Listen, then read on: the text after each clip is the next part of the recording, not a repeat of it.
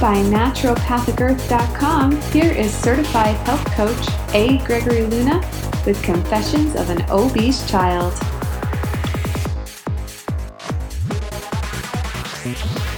Hey everybody, welcome back. This is A. Gregory Luna. You can call me Gregory. Another edition of Confessions of an Obese Child. Uh, you can find me at naturopathicearth.com, www.naturopathicearth.com. I am the co founder, I'm a certified health coach, and a formerly obese child, hence the podcast. I hope you've been doing well. Thank you so much for coming back. I would appreciate it, of course, if you post some reviews or some comments or let people know about it who've had similar issues growing up overweight. I I try to make this show kind of a mixture of some humor and, of course, some some poignant talk about things that happened to us or happened to me when I was younger. So, and of course, I mix in the pop culture and the politics. And I know I know some of you might be a little turned off on my politics. I am, as a whole, kind of libertarian in my bent. When I was younger, I was a rabid socialist. I was actually part of the Socialist Workers' Party when I was in college, back in the 90s. And the Socialist Workers Party really reached its heyday back in the 1930s, but they were still active in the 90s on a small level. And we used to go in, and at least where I went to school in San Antonio, we'd go in and infiltrate Republican Party meetings and try to be like an agitator. But uh, as the older I got, I, I, just, there's an old saying that I think that is ascribed to Mark Twain. is that those who are young and not liberal are heartless, and those who are old and not conservative are brainless. And I just think the older you get, you just naturally become conservative. My parents were both Kennedy liberals, meaning they were fiscal, fiscally liberal but socially conservative. Back in the '60s, the Democratic Party, you know, didn't embrace abortion and gay rights and and transgenderism and all these things. You know, they didn't really ex- exist as issues back then. So, um, you know, I think there is a, a, a correlation between whether or not you are nerdy or an outcast or a misfit and what party you adhere to. Typically, the outcast will adhere, of course, to the Democratic Party because the Democratic Party represents itself as the party of the outcast, the minority, the poor. Right? So if you always see yourself not in the in crowd, of course, you're going to identify more with that party. And typically, the Conservative Party, Republican Party, is going to be representative of the establishment, the clique, the elite, the popular kids, and so forth. So you kind of see that correlation. I also saw a fascinating study on religion. It said that most people who have really good relationships with their father tend to be religious still. And I'm not saying an established religion, it could be spirituality, or you could belong to a church or a mega church or a traditional church like the Catholic Church that I'm in. But it said that those who have an estrangement with their father when they're younger due to whatever, they, they tend not to be religious. And I think that's fascinating, right? You think about your relationship with your father, your biological father, correlates to your relationship with your spiritual father. So I think that's fascinating as well. There was another study I saw on voting patterns and uh, uh, political ideology. So, in church, in churches. So it said that people who go to church weekly tend to vote Republican, and people who don't, like uh, kind of the fallen away Christians or the just the avowed atheists, tend to vote liberal. So if you are a churchgoer, you're typically going to be a uh, conservative or part of the Republican Party. So let's start. Confessions of an Obese Child number 16. You can find me on Twitter at Naturopath Earth. At Naturopath Earth. Confession number 16 is the cancer hospital. This is kind of a continuation from 15, which was the cancer doctor, in which I talked about my father. So let's start. So I mentioned in the previous confession, my father was a world famous pathologist. He was a cancer doctor. He had written hundreds of articles. He was the head of continental pathological societies, European, South American. He traveled the world. He gave lectures. He's he's in textbooks. He's a very famous pathologist. Now he worked at a cancer hospital and he was in charge of the morgue there for about 40 years, quite a long time. So he ran the department of pathology and he also ran the morgue. Now, he did some autopsies on very famous people. Now, a lot of them he couldn't tell me because he said that it was like top secret CIA stuff. I think he was just saying that kind of stuff to, you know, make me think of him as an even bigger legend that he was. But he did tell me that he did the autopsy on Jack Ruby. If any of you know who that was, that was the man, the Dallas nightclub owner who shot Lee Harvey Oswald a couple of days after Oswald, of course, shot Kennedy.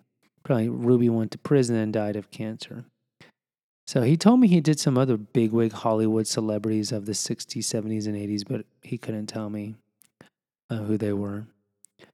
So my father loved his children nearly as much as he loved medicine. He was a medicine junkie, no doubt about it. But I mean, that's the way it should be, right? You should love your job to the point where you think about it all the time and you just adore it. You know, you don't want to wake up and hate your job like, oh, I have to go to work.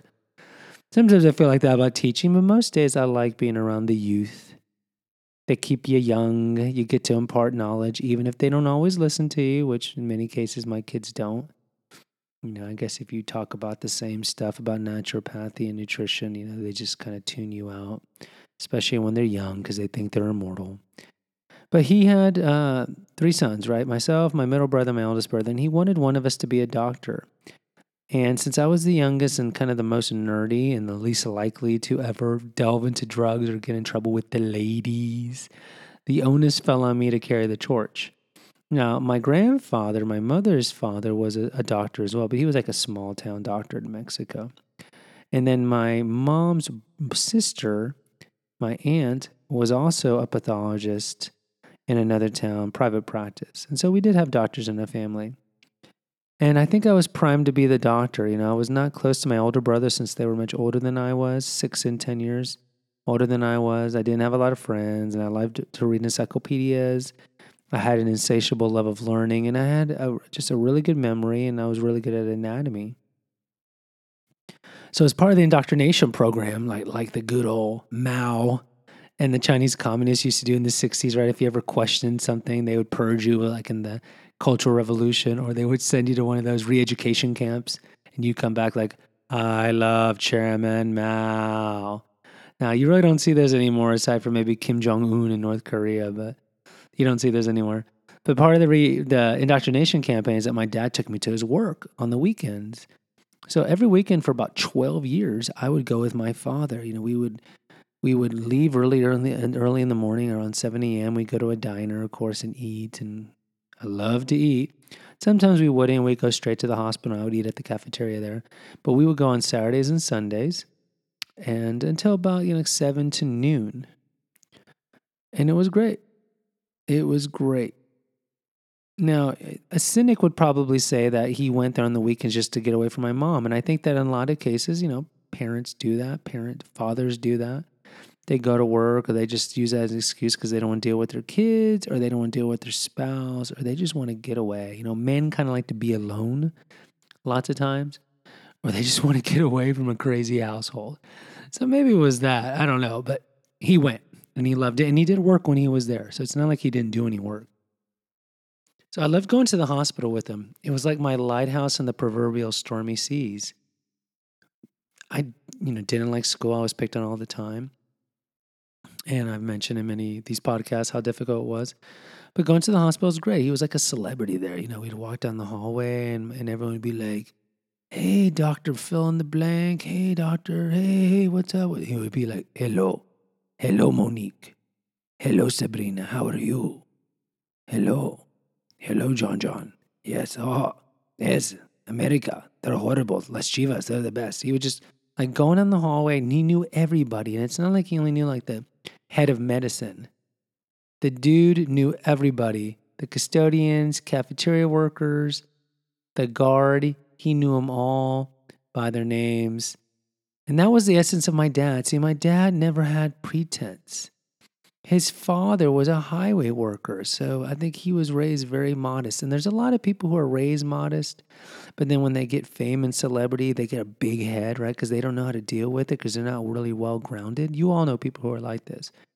But my father wasn't like that. You know, even though he became this very prestigious doctor, he still treated everybody the same. He he knew everybody's names.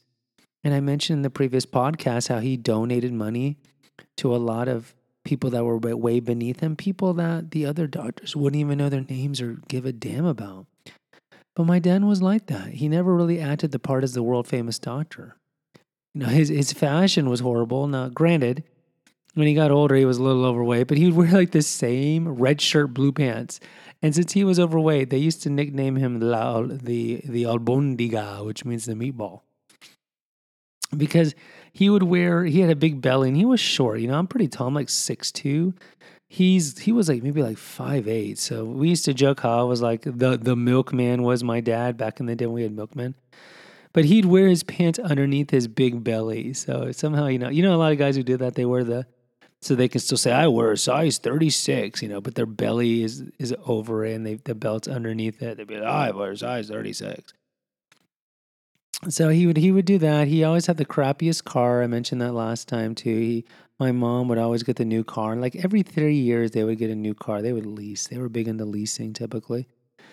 But he would always drive like the oldest car that we have. He just didn't give a damn. He was just like, whatever, I want to go to work, leave me alone. I, you know, I want to drink and watch soccer and fall asleep at bookstores in the mall.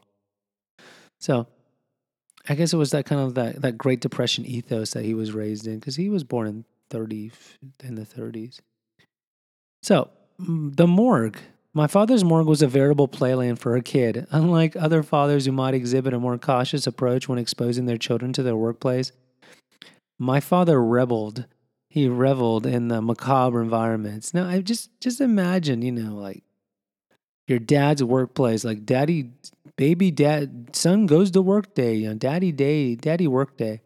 Let's go to your work, daddy. And you walk in, there's saws and knives and corpses with tags on them.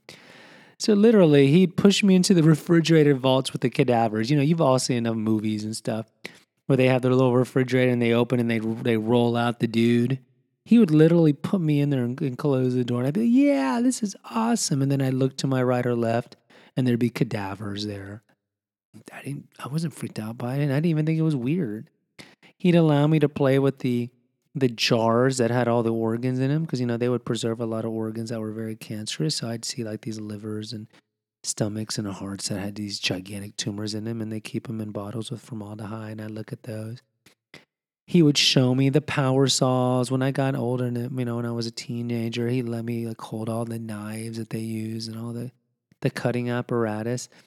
I did watch some autopsies uh, when when they would bring him in. It's amazing how quickly they can cut these bodies. They use Y cut. They make like the letter Y, and they start on the collarbone and uh, on either side they cut down to the middle and they just cut right down the middle of the midline of the body all the way down to the genitalia and then from there they just extract all the organs and cut them up like they're making a salad so they can put all the organs under a microscope because that's what pathologists do pathologists look at look at cells of the body under microscopes to determine what disease they died of typically cancer you know my father cancer hospital so it's cancer so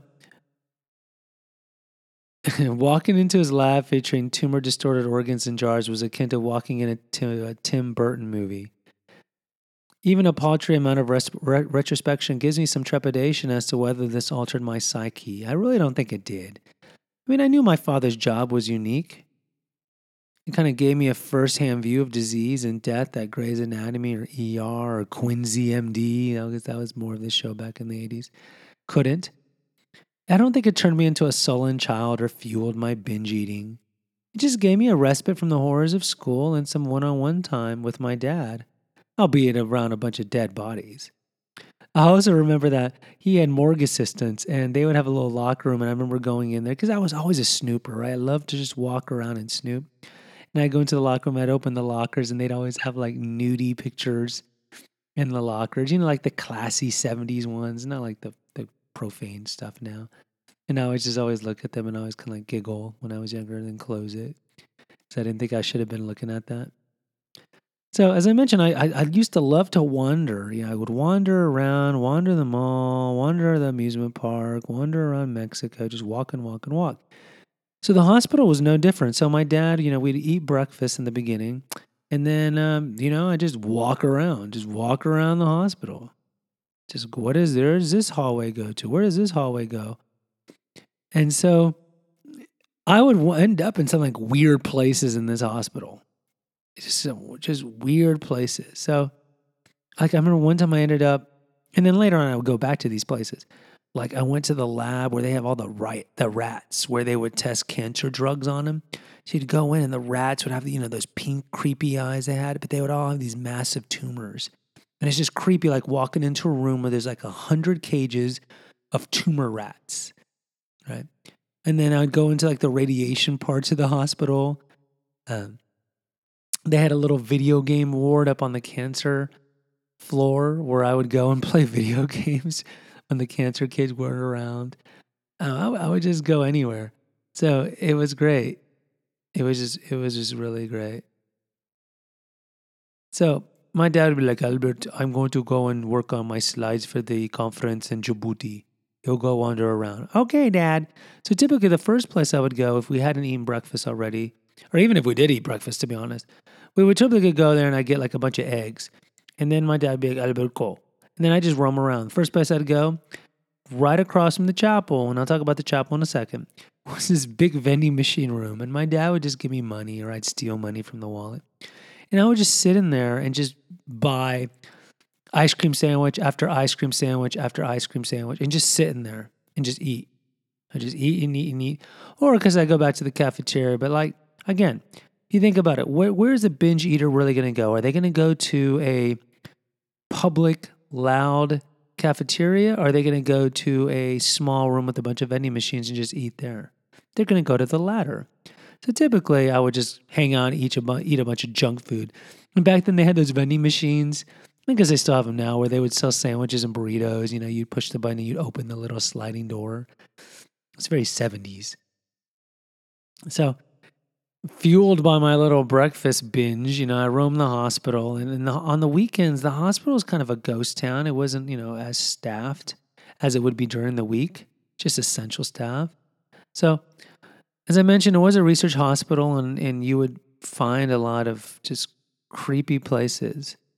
And it was great because it was I was almost like a 16th century explorer or something. I knew that there were tunnels that would connect the different buildings because the hospital was gigantic. It was just gigantic. And I would try to find them and then they'd be locked half the time or I'd get in and be all creepy and spooky. Because again, t- think of like empty hospitals. It's like classic horror movie stuff, right? And you're a little kid with an imagination. You don't know what's coming around the corner. So eventually I came across the attention of the security guards because we didn't really have like hardcore surveillance in the early 80s, but there was some.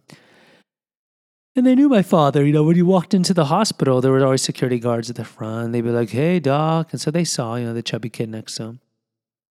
So they weren't too worried about me like snooping around and going postal and killing people or like liberating the rats like PETA, Kooky PETA does, you know, blowing up research institutes that do testing on animals.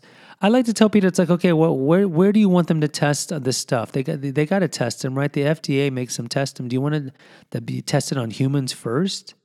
They got to be tested on animals, all right? I mean, come on. Now we have tested stuff on humans without telling them. A lot of cases where the CIA used to dope LSD on on unsuspecting GIs to see how they would react, and they'd videotape them. Um, uh, the the study where they injected plutonium into pregnant women to see how it affect the babies. I mean, even the atomic bomb, and then when they dropped the atomic bomb, they would tell the GIs, okay, start walking into the mushroom cloud. and then we're going to study you later on, you know? So it's just crazy stuff that they would do. Totally crazy stuff. But I, I got really close with the security guards. I knew all their names, and they'd let me walk around, you know, walk the beat with them. And really, they didn't have a beat. I mean, what's going on at Cancer Hospital? So I'd pretty much just sit in the front with them and just talk. You know, I loved talking to adults. That was my thing. And um, they just seem less judgmental, and I think they just like talking to a precocious kid. And I was pretty precocious back then. I was older than my age or wiser than my age. Another thing I do, I walk through the cancer ward, especially up on the floors where they had the kid cancer patients. That was just very sad. I mean, I you know, going back to the big and tall store, seeing fat kids, seeing cancer kids probably was even more depressing because you know these kids didn't have their hair really skinny, on the verge of death. A lot of them would die. You know, they'd have kidney kidney cancer, leukemia. You know, the big kid, the big kid cancer killers. And you know, I thought, well, my life's pretty lousy with all the ridicule and stuff. And I knew I'd have a probably a, eventually a shorter lifespan if I didn't lose my weight, but at least I had a life to live, and the potential of losing my weight. And a lot of these cancer kids didn't have that luxury. You know, I'd really say, like, if you have a real self centered, narcissistic, princessy kind of kid, is like, oh my God, my life is horrible. My iPad's not working. Why don't you have them take a little walk through a cancer hospital or have them do some volunteer work or just dump them in the poor part of town and say, I'm going to come back in 12 hours. You figure out what you're going to do. Maybe that'll give them some perspective. I don't know. So they, they don't suffer from their affluenza. You know, it's like first world problems. You ever heard that term, first world problems? It's like you, things that, that we think we are that are very difficult in our life. It's like, come on, most of the world is suffering from pestilence and starvation and rape. They don't have central heating. You know, they live next to their cow for Christ's sake, and they poop in the same lake where someone's drawing water on the other side. You know, and you wonder how we got cholera.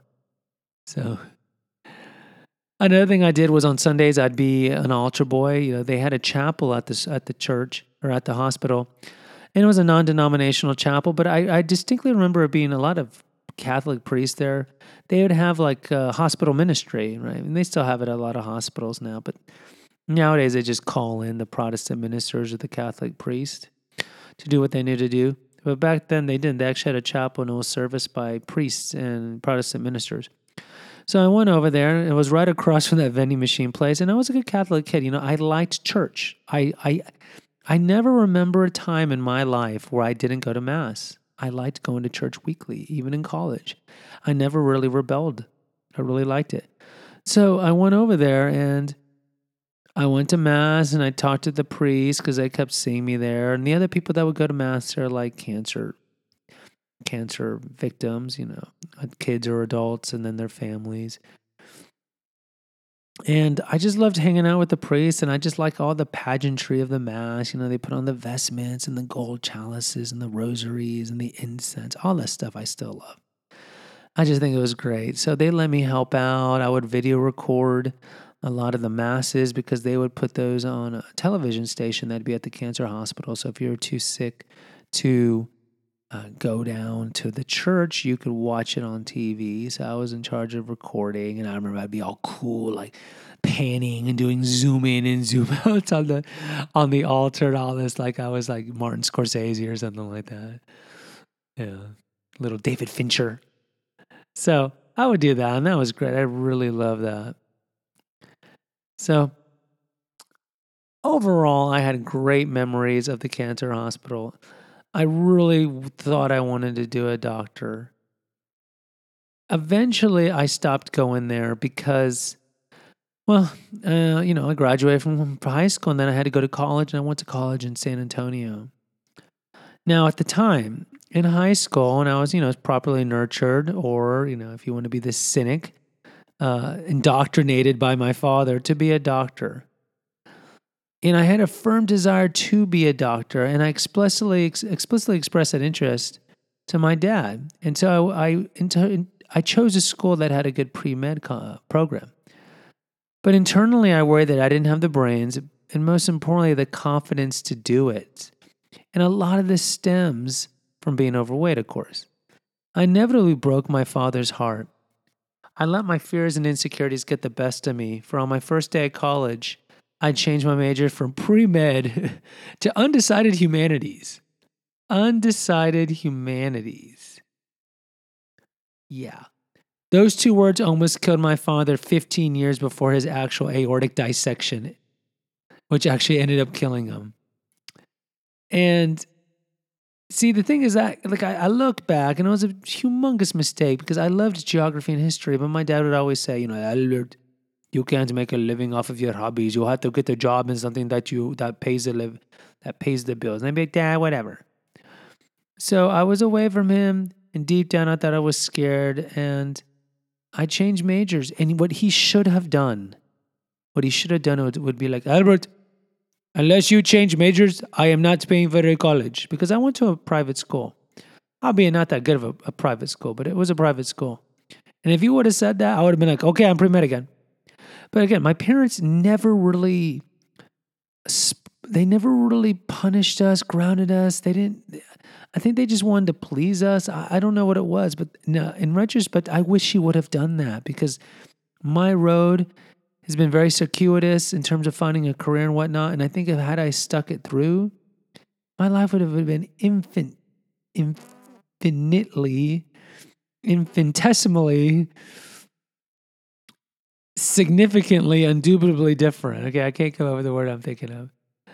So, but I did it. And he tried to convince me to change my mind, but I said, yeah, whatever, dad. And I wasn't so much scared of the academic river, rigor of becoming a doctor.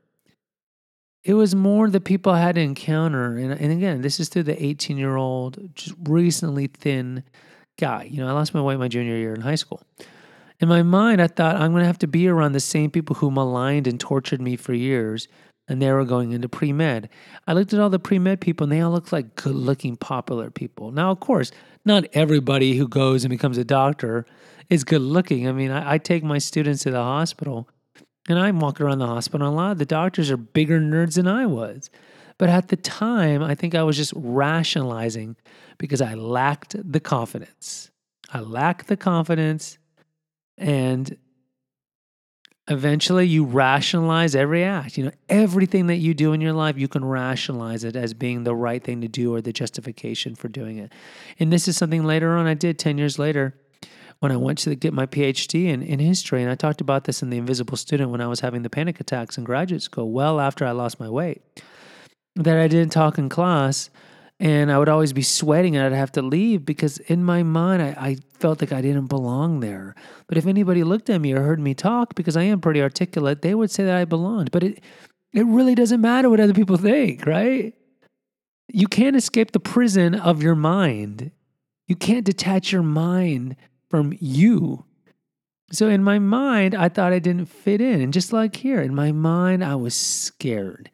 And I thought, well, I know history and geography. If I switch to undecided humanities, and I eventually switched to international relations, I would take a lot of history and geography, and I was very good at that. But I, I was very good at medicine too. So,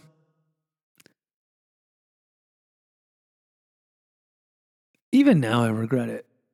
Even now, I regret it. And do I regret leaving the PhD program 10 years later? I don't know. I don't know. I, I think that I was more equipped to be in medicine, as is the fact that I'm a medical teacher now. You know, I teach anatomy and nutrition and and all those things. I think I was meant to be in medicine. So we want to say that God has a plan for us when we f up, right? God has a plan. Oh, Johnny, there's a reason why there was a car that just ran over your mother. God wants your mother to be with them. We we rationalize everything, right? We can't handle the fact that either a God's a d bag and I don't think that God, knock on wood, don't strike me down, right? The classic view of God, right? See, back back in the day, we had that awesome view of God. And when I mean awesome, I don't mean like you're awesome, God. It was more like awe. You'd be fr- you'd be afraid of him. God, God was like the just God, right? And like if you're caught masturbating, he's gonna strike you down. You're gonna go blind. You know, we have that kind of scary view of God. So I kind of still have that. So God, I'm not saying that. So if somebody gets run uh, run over, I'm not gonna say God's a d bag, right? But in some ways, we kind of still have a childish view of God. You know, we kind of live in fear of Him. Not everybody. Some of you have been liberated, and you're atheist or agnostic, and I don't believe in that hocus pocus stuff. And so you're like, God's nothing. I would say, if anything, don't become an atheist because what happens if you're wrong? Hedge your bets, right? Why don't you be like a mild mannered, megachurchian Protestant who believes that they're going to be once saved, always saved, and still live a dissolute life because you think you're going to go to heaven.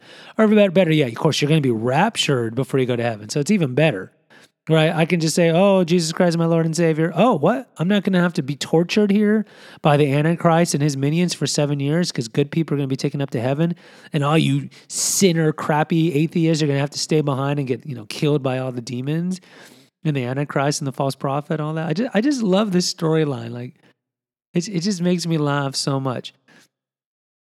Uh, but it's it's it's it just kind of reminds me of that. But um, I don't know. I just totally went off topic and I don't remember. Oh yeah, atheist. So yeah, I have a kind of an awesome view of God. You know, I I, I do pray to God every night. I say, God, don't kill me today, because I have stain of mortal sin on me, and if I died right now, I'd go to hell. And I know a lot of you probably think, oh my God, Gregory, grow up.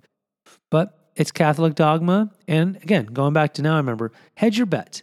I'd rather hedge my bets and think that God exists and try to adhere to his commandments and the teachings of the church as best as I can and be wrong and just end up being wormwood and eat maggot wood, right? Then, then being like, oh, God doesn't exist. I'm a humanist. Human op- optimization, human actualization. We can be gods, like the New Age people. We can be gods. We become gods. And then you're wrong. And God just, when you're judged, he's like, oh, oh, oh, you turned your back on me. Hell. Like the little demons that come out at the during the movie Ghost, the Patrick Swayze Ghost. Remember that? All those little demons come out of the alley, those little shadow people, and they drag them down. So I don't know. I'd rather just hedge my bets. And I'm not saying I'm only a Christian because I'm out of fear. I say it's part of it, but I honestly do think that Jesus Christ was our Lord and Savior, and I think the Catholic Church is the, the, the true church because it's the only church that's been around for 2,000 years. For 1,500 years before the Martin Luther came about, it was the Catholic Church. We can trace every priest in the world back to St. Peter, who was the first pope. No other church can say that.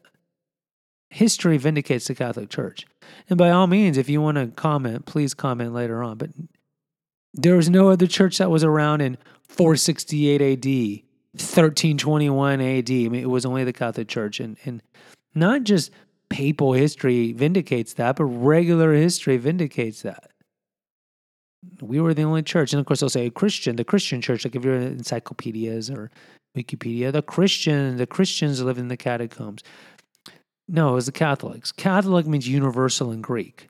So the, the, the way they where they got that term was is universal meant that you didn't have to be a Jew because in the early church, you know, all the apostles, Jesus were Jews, and so they had this big debate early on of if you had to become Jewish before you could become Christian, and they settled on the Council of Jerusalem. You had Paul and Peter and the rest of the the apostles who were still alive at the time and their successors debating this, and they said no, anybody can do. It was universal. It was open to slaves. It was open to free men, Jews, Gentiles, everybody. So that's where the term comes from.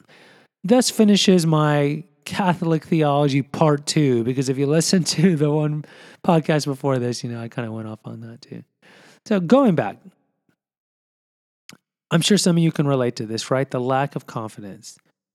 If you've lost your way, but even if you haven't lost your way, right? You lack confidence, even though you might have the the light in your brain, the brightness in your brain better than somebody who's more popular or good looking. Being obese weakens your resolve and weakens your your thoughts and yourselves and yourself and your ability and your credentials. And I think that's what happened with me. You know, just because your body quickly changes doesn't mean your mind does. And in my mind, I was still the same old fat boy laden with insecurities and self loathing that I had accumulated over 15 years. And I let those insecurities alter the course of my life and eventually break the heart of my parents. And today I still regret that. And I still regret that I made those decisions.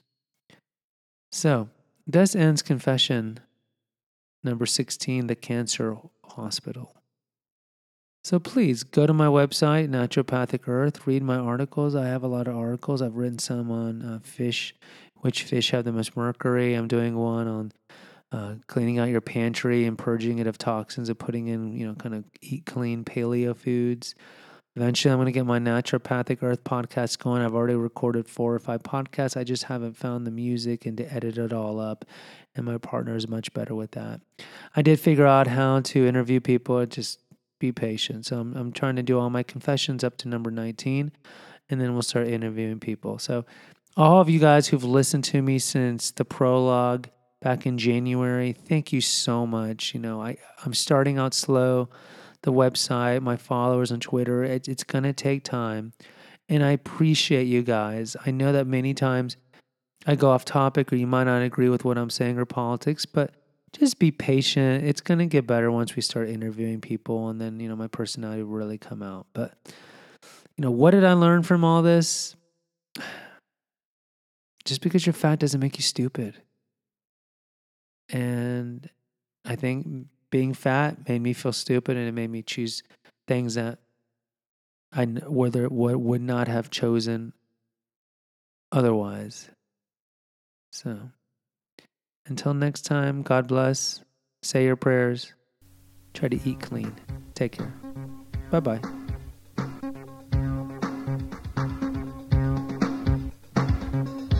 Thanks for listening to this episode of Confessions of an Obese Child.